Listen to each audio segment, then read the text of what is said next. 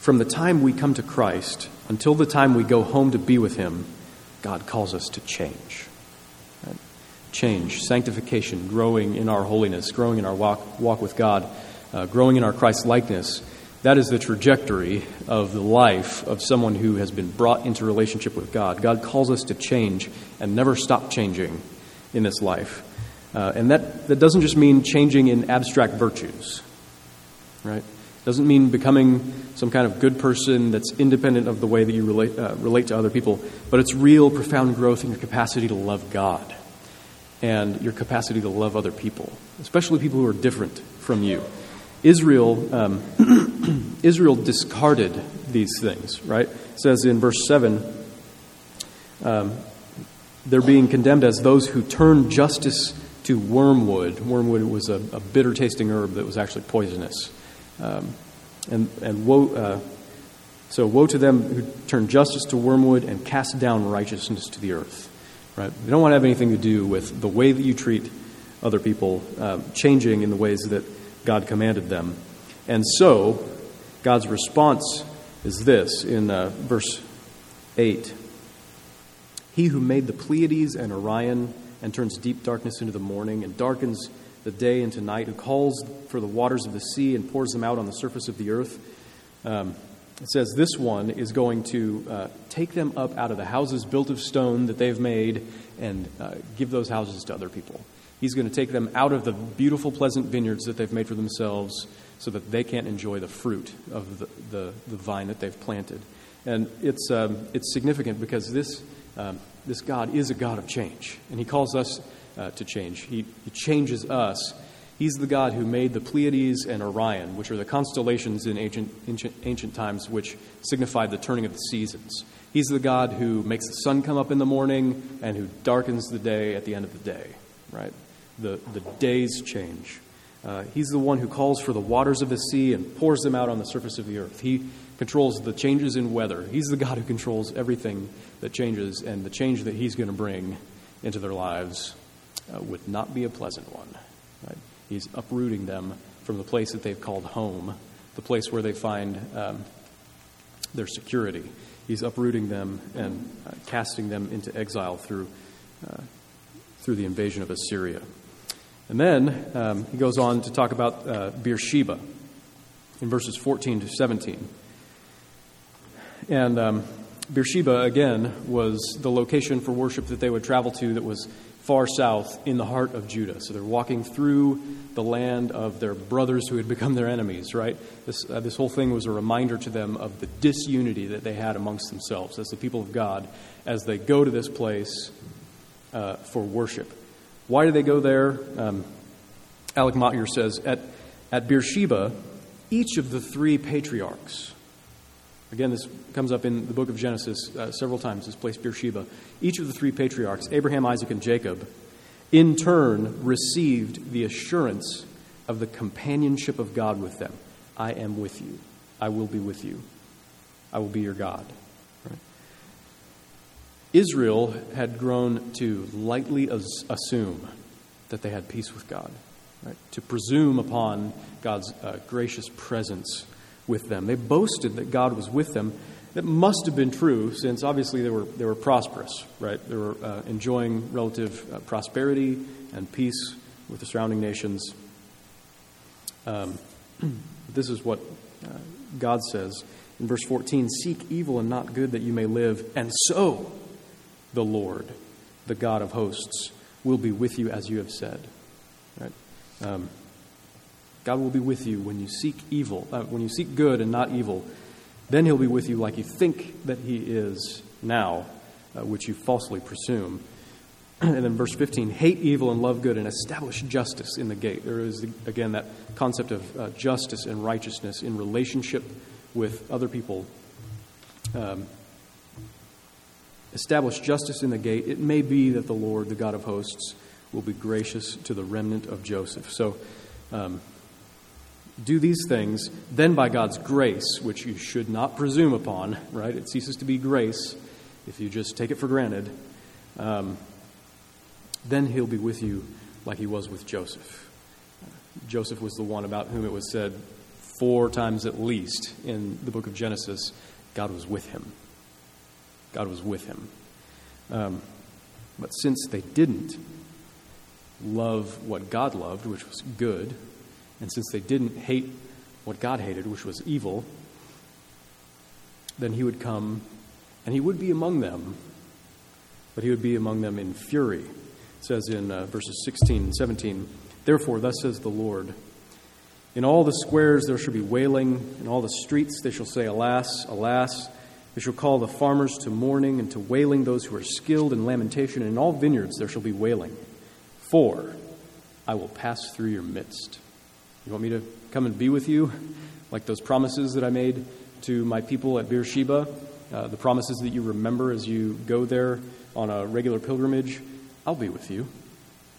I will pass through your midst and it'll be cause for wailing. Again, Alec Motyer says, as he, uh, as he presences himself among them, there is that about him, his glory, his person, his greatness, his majesty, his Godhead, which causes all, without exception, to wail inconsolably and to acknowledge themselves lost. And then uh, finally, he turns to Gilgal religion, verses 18 through 27. Let me read some from uh, Alec Motyer's book here. Um, Gilgal first entered the history of the people of God when they invaded the Promised Land under Joshua. It was the site of their first encampment and the place where they erected a 12 stone commemorative monument to the miraculous crossing of the Jordan.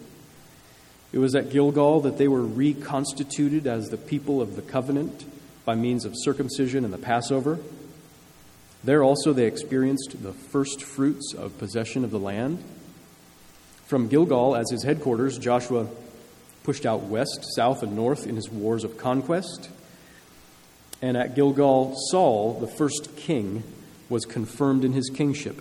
Clearly, then, Gilgal was the shrine which proclaimed the inheritance and possession of the promised land according to the will of God. Um, in Joshua 5, um, we also read from there.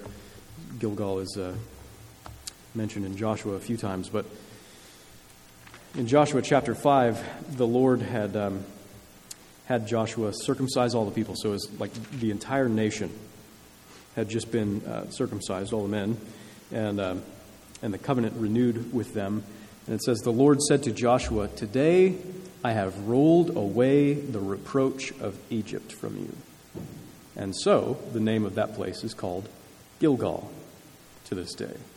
Gilgal um, sounds like the Hebrew word for roll, right? So God rolled away the reproach of Egypt, the, the captivity, the oppression, the shame, uh, everything that was associated with their time spent in slavery in Egypt. God has rolled that away and brought them in uh, to their inheritance, to the promised land. So Gilgal was the reminder of Israel's freedom, it was the reminder of the possession of their inheritance. And Israel now enjoyed military strength. Uh, relatively speaking, they were, they were at peace with all the bordering nations, no longer having uh, wars. So God had rolled back all Israel's enemies. Surely it was a sign that they found favor in his sight. But um, Alec Motyer again says pilgrims rolled into the festivals, but justice and righteousness failed to roll out into the irrigation channels of daily life and relationships. They went to these pilgrimages, uh, they went to these festivals in Gilgal, they worshiped, they celebrated with songs, but their worship was empty. It was a, it was a perversion of true worship. Um, as it says in uh, verses 21 through, um, through 25, God is not pleased with this form of worship, this formalism. I hate, I despise your feasts. I take no delight in your solemn assemblies. Even though you offer me burnt offerings and grain offerings, I will not accept them, and the peace offerings of your fattened animals, I will not look upon them. Take away from me the noise of your songs, to the melody of your harps, I will not listen. Um, sacrifices alone are not enough. Religious activity alone is not enough. The people of God, the people that God had created in His image, the people that God had redeemed and called out of the world and granted His presence to, these people hated each other. And they used one another and they oppressed one another, which strikes straight at God's heart. Right? So the people who so celebrated God's um, planting them in the land would be removed from it into exile. It says earlier in the passage, Gilgal shall be thrown into exile. So, um, it's a lot about condemnation, right? There's a lot uh, wrong with the way that we worship.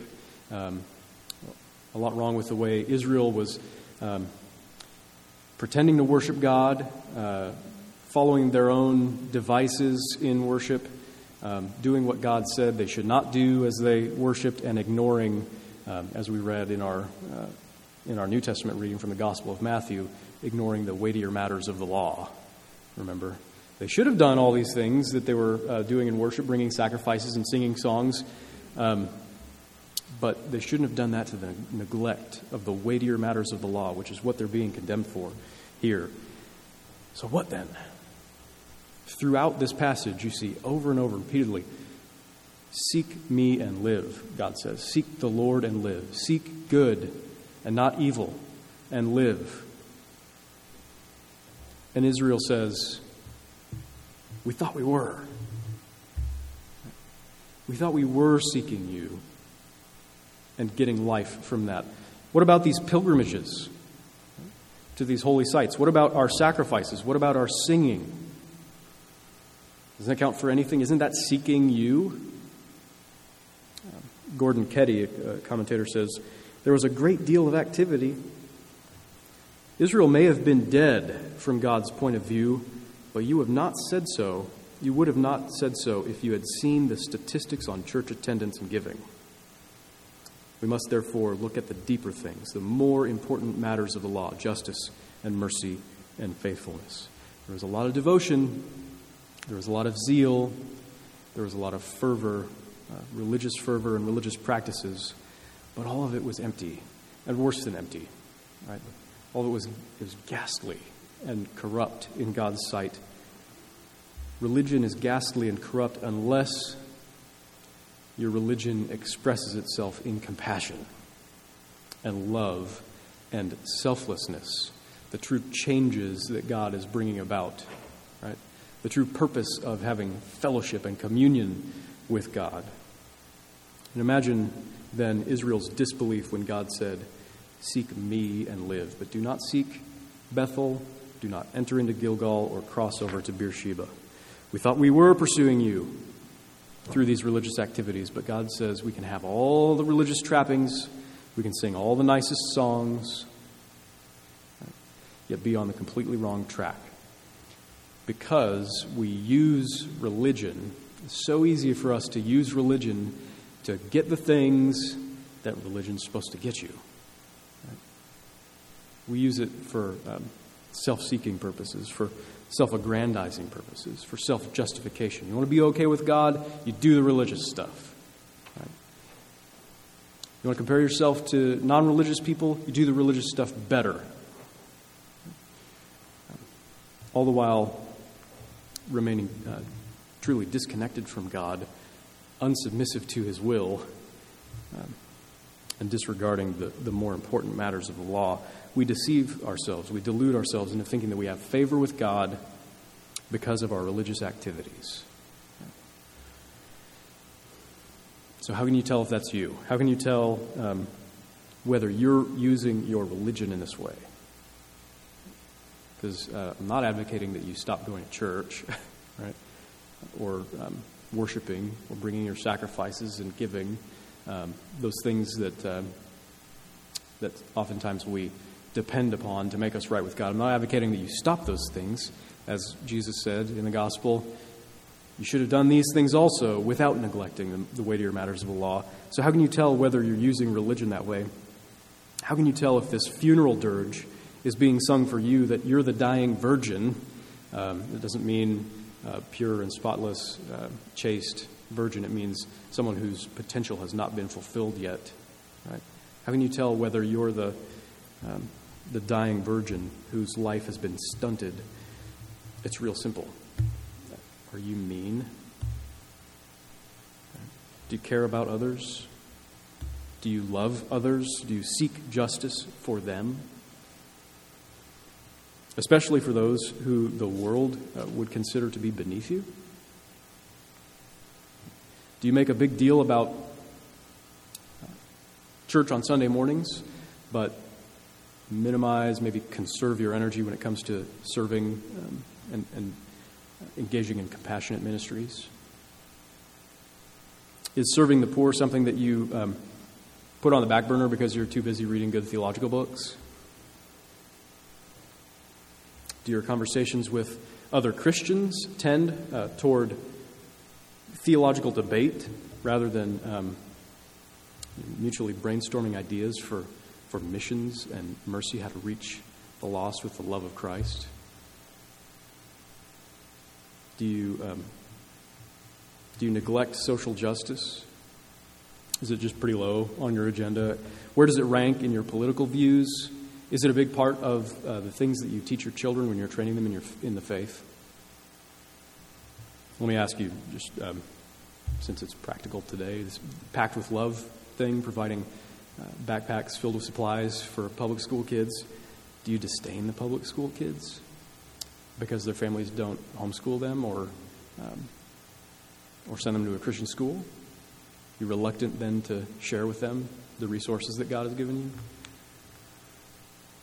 Does Community Care Day, the day later in the summer where we uh, go to serve on a campus at a, at a local public school, seem like a low priority to you? Maybe I'll find time for it. I'm not going to put it on the calendar. It's just kind of an add on, maybe if I've got the energy, um, add on to my more regular religious practices. How often do you um, pray for your own health and comfort? And how often do you pray for justice for society's casualties? How often do you cry out in desperation, How long, O oh Lord, until you come and set everything right for them? Uh, if you're like me, when you uh, ask yourself these questions, you feel like your worship is pretty empty. Mere ritualism, right? Worse than empty, uh, it's offensive to God, right? Such religion as is, um, as is customary for us is a way to try to m- manipulate God to get him on our side, or at least deceive ourselves into thinking that we've successfully gotten God on our side, that He's with us, that we belong in heaven. But in all of our loveless worship, our empty religion, instead we've earned ourselves exile away from God's presence forever. Uh, even, even though, however, we're con- condemnable for presuming upon God's grace he has more grace. He doesn't just give us what we deserve, right? He sent his son Jesus to intercept the justice that we deserve, which would not be pleasant for us. God's righteous wrath toward our hypocrisy, toward our empty worship, has, um, has been poured out on Jesus at the cross. He was exiled into death and hell, away from the presence of his Father in heaven so that we would not be exiled for, for what we truly deserve. It's in Jesus that all the promises of God are uh, yes and amen. They're all, they all come true. All the Bethel promises, right? God descending the ladder, becoming incarnate, becoming a man, revealing himself for our transformation, for the transformation of the whole world. God calls us out of darkness and into light, into the kingdom of His beloved Son, and we leave behind the old man dead at the cross where Jesus died for us, for our sins, and we put on the new risen man, Jesus Christ. We put on the new man, and we are changed because of Jesus, because of the grace of God that's given to us in the gospel. Beersheba religion, uh, seeking after true communion with God, true companionship, where God promises, I will be with you. He says, I will never leave you or forsake you. Not because of who you are, right, but because of who Jesus is, and because God, when He looks at you, He sees you with all the splendor and all the love and all the majesty and perfection of His own Son, Jesus. And God will never forsake us because of Jesus. And Jesus, uh, when He ascended into heaven, sent His Spirit into the world to dwell with us, to dwell in us. God is with us, and He will never leave us because of uh, Jesus, because of the grace in the gospel. And Gilgal religion. This idea of inheritance now, um, possession that we have at the promise of God, is no longer limited to, uh, to some territory in the Middle East, right? Um, in Palestine. It's, it's no longer limited to national Israel, the, the, the national borders, their geographical location. Um, the inheritance that's promised to us because of Jesus is the inheritance of the Son of God Himself, which is all things, right? Heaven is our inheritance. The entire universe, all of creation, everything that God owns, which is uh, shared freely with His Son, is shared freely with us, and it is ours. Paul says, All things are yours in Christ Jesus. All of this comes to us by His grace in a way that humbles us, in a way that renews us as uh, people who are made in God's image and who are being changed, who are being refashioned after the likeness of Christ. So um, seek the Lord Jesus Christ and live. Seek His grace. Seek what is good from Him and live. Learn about what is good. Learn about what He loves and love that as you're transformed into His image by God's grace. Be filled with streams of everlasting life that flow out of you in compassion, in justice, in righteousness, in mercy, rolling forth like waves upon the shore to other people. Seek the Lord as He has revealed Himself in Jesus. Let Him transform your relationships, make you patient and forgiving and just in, in your dealing with, with others. Let His presence flood your heart with love for Him and love for your fellow human beings. And let the hope of your inheritance in Him move you to give up everything.